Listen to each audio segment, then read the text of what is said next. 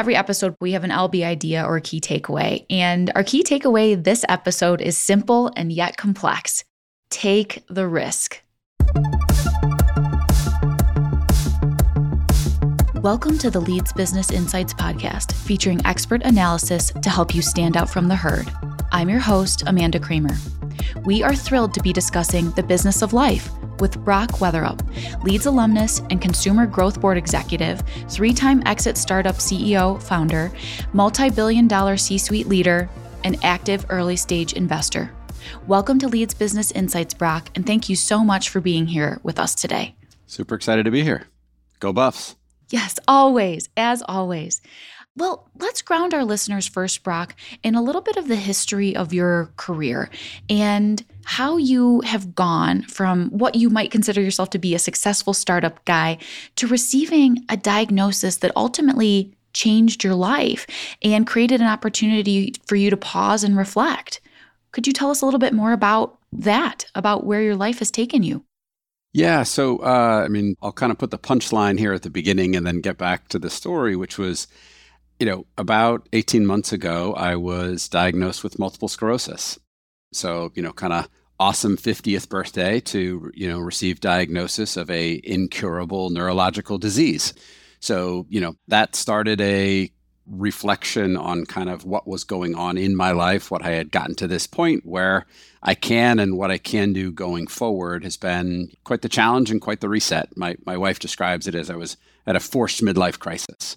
So let me you know jump back to where I got to and then how it has kind of affected me since then, which was at a great four years at, at in Boulder, uh, graduating with a marketing and tourism and recreation degree in 1994 and started my job working for, or my career working for American Express in New York City, which was an awesome experience set to start. I kind of looked at it as my MBA. I have not gone and gotten my MBA, so loved my undergrad, but I wasn't necessarily the greatest student inside a classroom. Uh, I figure I'm a student of life, but a little less so in the classroom. Left that and and what that started was into my modern sort of career, which I would say is really on starting and building things. So originally was at a, at a business that's now called Interactive Corp. People would know Interactive Corp for the amazing brands that have been under their umbrella, things like Ticketmaster, things like Expedia, things like Home Shopping Network, City Search, Match.com, and a whole bunch of others. So was part of that in the original sort of inclination of it to go public when it was Ticketmaster Online City Search. This is 99, 2000, so in kind of the first internet wave. Spent about eight years there doing a number of different businesses left that and did my first quote unquote true startup. I'm a huge fan of sports and was able to kind of join with some folks who had a lot more money than I did at the time to invest in a business and start a business called Fathead, big wall graphics up on the wall. And so created a consumer product business and this great brand that we're super excited to, to launch. It took it from zero to about 40 million in all of basically two and a half, three years exited that and then uh, started in my what has been much of my journey for the last 15 years, which is in the pet industry. And so I was at a business called Pet Food Direct and turned it into Pet 360. We ended up selling that to PetSmart for close to 200 million, which was a, a great and exciting exit to go into that. Became the chief digital officer of PetSmart through a take private. So we were public. We went there and taking private. So I'd say that was a, a really interesting exercise, but I can't say it was the most enjoyable exercise of being taken private and then left, started another business in pet called Pet Coach, the whole world of telemedicine for pets. Created a great consumer platform, and we were only doing that for a little less than a year. And then we were acquired by Petco, where I became the chief innovation, chief digital officer of Petco, where I spent the following two years as part of the leadership executive committee. So myself, the CEO, the CFO, and the head of merchandising basically were the head of the company. And that was a, a great experience left that and started another business called Great Pet Care Metamorphosis Partners, which was about three years ago. So, about six months before the pandemic started. So, luckily, we were a virtual group before virtual was cool. In the middle of that exercise, during the middle of 2021, was when I was having all these crazy things that were happening around my body. You know, was having things like some instability in standing. I had some what really triggered it was I woke up one morning and I picked up my phone like we all do in lots of things and I couldn't see it. It was basically a blur. it was fine a little later in the day. And so I chalked it up to a whole bunch of other things and a bunch of other stuff that was going on as I kept telling my wife, like, I just don't feel right. Really hard to go to a doctor and say, hey, I don't feel right. They can't do much with it. So finally, you know, advocated for myself, and which is what you, you know, fortunately or unfortunately need to do in today's kind of healthcare system, and got this frankly life changing diagnosis of multiple sclerosis, which is an autoimmune disease that attacks your brain and spinal cord. Things you don't want to have happen in life is something attacking your brain and your spinal cord. I'll never forget the first MRI that I had when it first came out. And the, the quote of the MRI was the first line of it was patient, AKA me, has innumerable, AKA too many to count, lesions in their brain and spinal cord, a multitude of which are substantive in size and length things that you don't want to read about yourself. And that started my kind of next stage of journey in my career. And that's what I'm in. I'm a, a, ways into and figuring it out if I'm being totally honest with you. And that kind of brings us to much of the conversation here today. Mm-hmm. It's been quite a journey, Brock. Thank you for walking us through that. To go from these different startups to having great success in the pet industry and then to receive this information that is shocking and reorienting in many ways. And we're so appreciative that you're willing to talk with us and reflect back on your life and think forward about what it means to consider your own life as both a business and a personal adventure. And we'd love to hear from you a couple of kind of the key foundational features that you believe are important and how they've impacted your life and how you look at them moving forward. The first one we would start with is this notion of discipline and goal setting. Tell us more about how you view this. Well, I think it's so critical. We, we, we create this discipline in our professional lives very well. You've, you've, I've got to put my budget together. I've got to put my strategy together. I've got to figure out what my resources are to go after those things. How do I execute and utilize that? And, you know, like everything, it's limited. You don't have unlimited time and you don't have unlimited money. So, what do you do from there? That same practice I brought into kind of my own life. And frankly, it was led by modeling of my mother and father. So my mother and father started about 20 plus years ago with this, they, they called it intentions. Originally it was goals, and they did it as a couple and they created different sort of formats to it. It's been adapted to something that my wife and I use. And so the really basic format of it is there are four sections. So the, the first section is what are my personal goals for me as an individual? What are then the goals for me as a husband, married now 22 years to my lovely wife, Mary? And third is what are my intentions as a father? I have two daughters who are 18 and 20 years old. And then the last but not least, which is always the hardest one, which is the the intentions for my wife.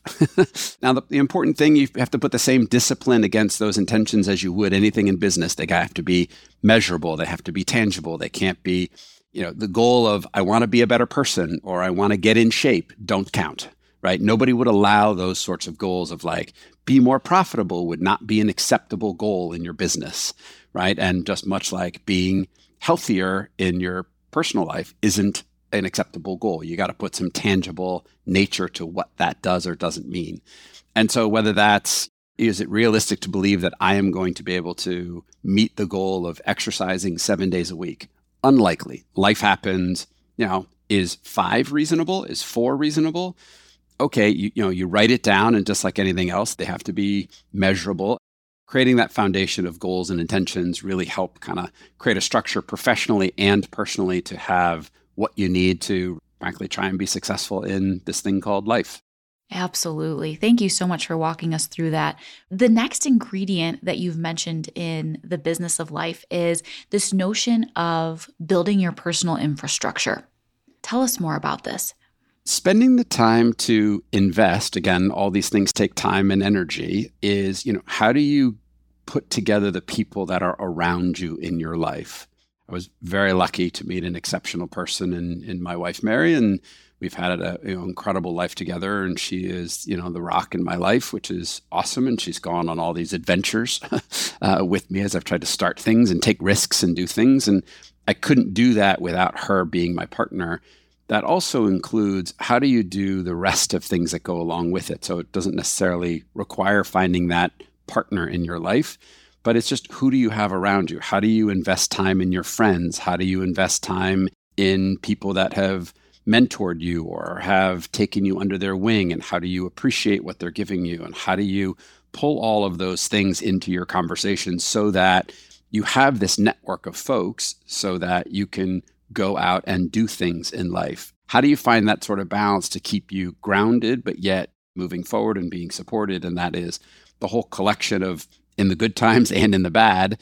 And I've been very lucky and, well, lucky with a lot of effort. I always kind of describe things as being lucky. I don't think people get lucky if they don't work hard, but you have to get lucky also to find success. So you got to work hard and be lucky, and that's how you're able to find success. Because there's plenty of people who work really hard who haven't gotten lucky.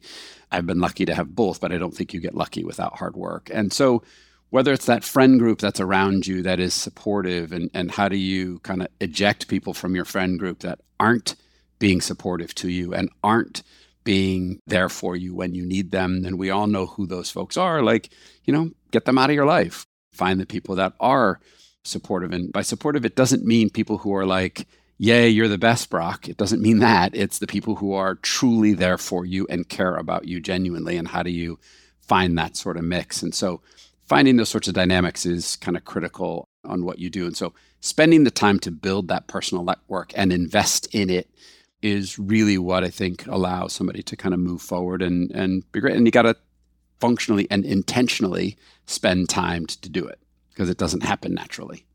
Absolutely. Thank you for walking us through that piece.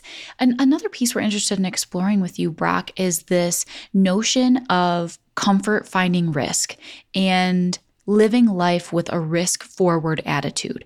You've had a diverse career with these exits, uh, with these different challenges. And it seems to me that there would be risk involved every step of the way. How do you build your comfort with risk and live with a risk forward mentality.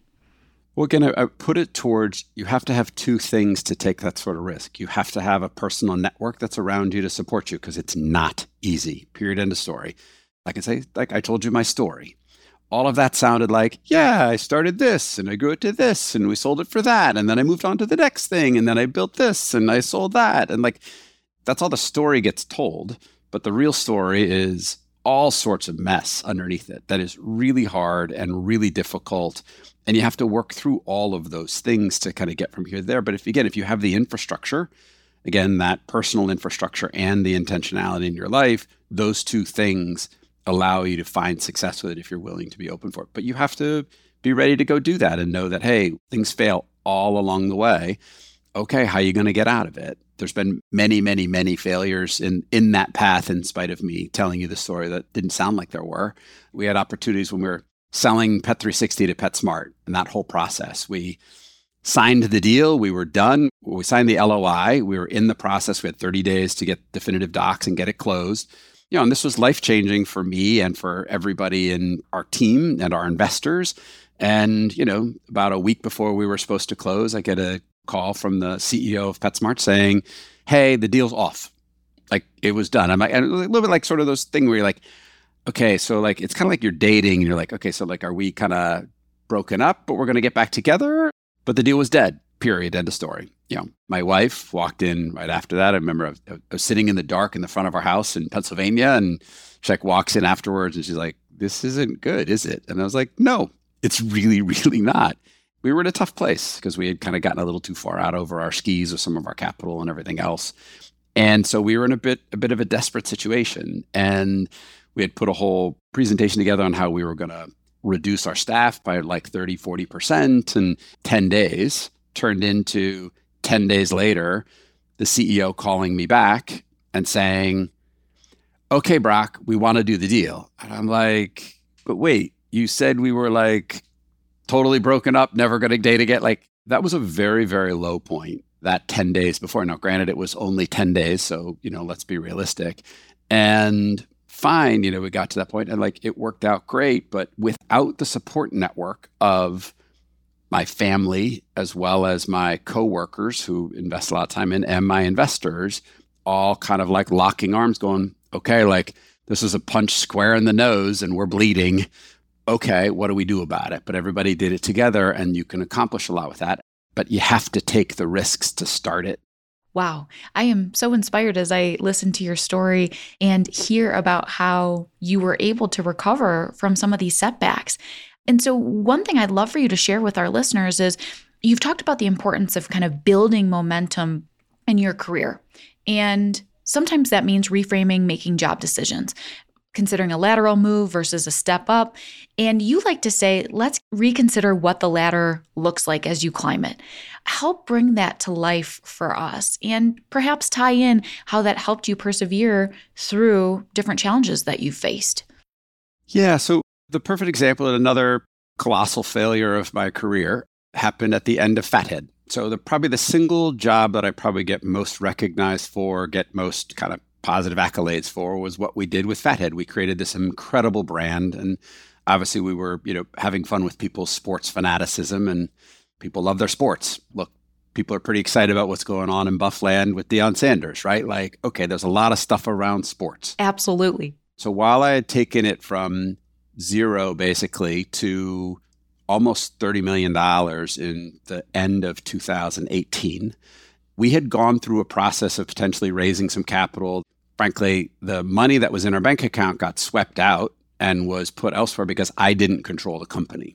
While I was the CEO and had a very meaningful stake in it, and I had put a lot of my personal wealth in at the time, like order of magnitude, in retrospect, it was probably 40% of my liquid capital. So half of my wealth I invested in the company.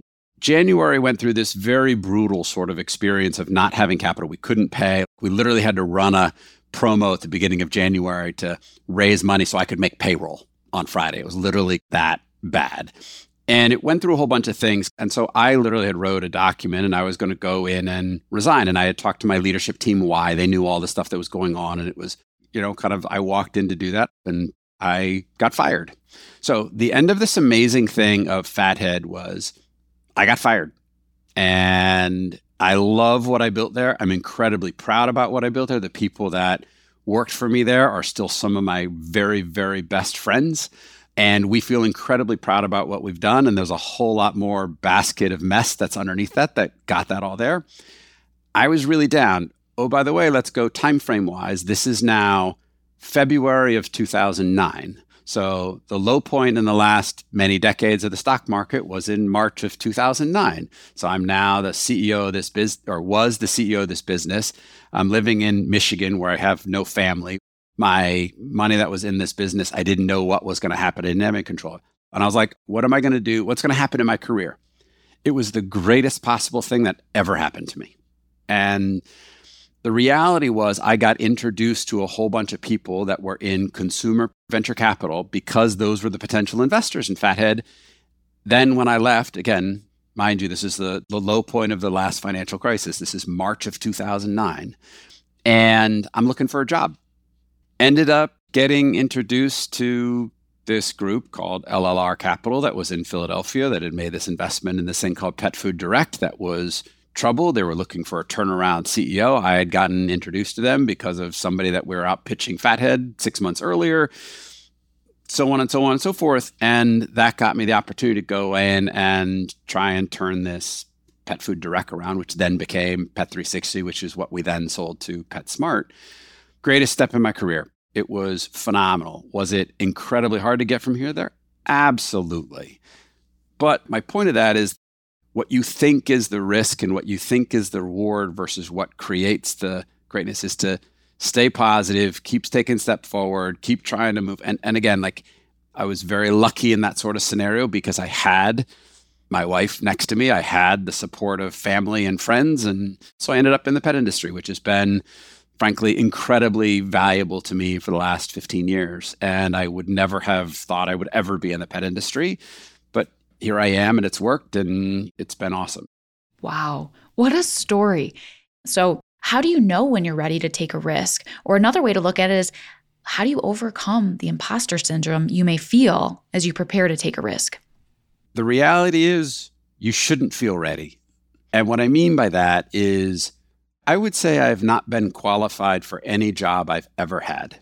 And I'd say this is something that I've also been very, very adamant about and talking to my daughters, which is a, I would also say a male female thing, which is The reality is, and you can read all sorts of studies everywhere, men are more typically willing to step into something and say, I can figure it out. I can go do it, even if I'm not qualified. To the other side, for a lot of women, it's like, I got to make sure my resume is all the way there, my experiences are all the way there before I get to that job. And so I would always encourage folks like, go for it, give it a try. Like a Wayne Gretzky thing, right? You, you miss 100% of the shots you don't take. You may not get the job, but go for it. You'll learn, you'll figure it out, you'll figure out the next thing, and you'll learn from that sort of experience of applying for the job that you're not qualified for, even if you don't get it. And that builds then into kind of how do you then become a genuine leader, right? Because I think I know a lot, but I sure as hell don't know most things. You walk into a new office on your first day of the job, like everybody else knows where the bathroom is, but you don't.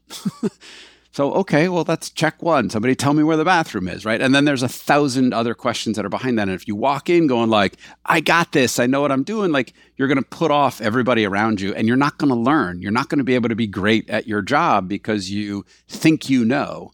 When reality, like, is you should be a complete listener. You should ask questions. You should be in, have an insatiable appetite for knowledge and learning. Spend the time to listen and learn. So, every episode, Brock, we have an LB idea or a key takeaway. And our key takeaway this episode is simple and yet complex take the risk. Take the risk because you never know what's going to happen.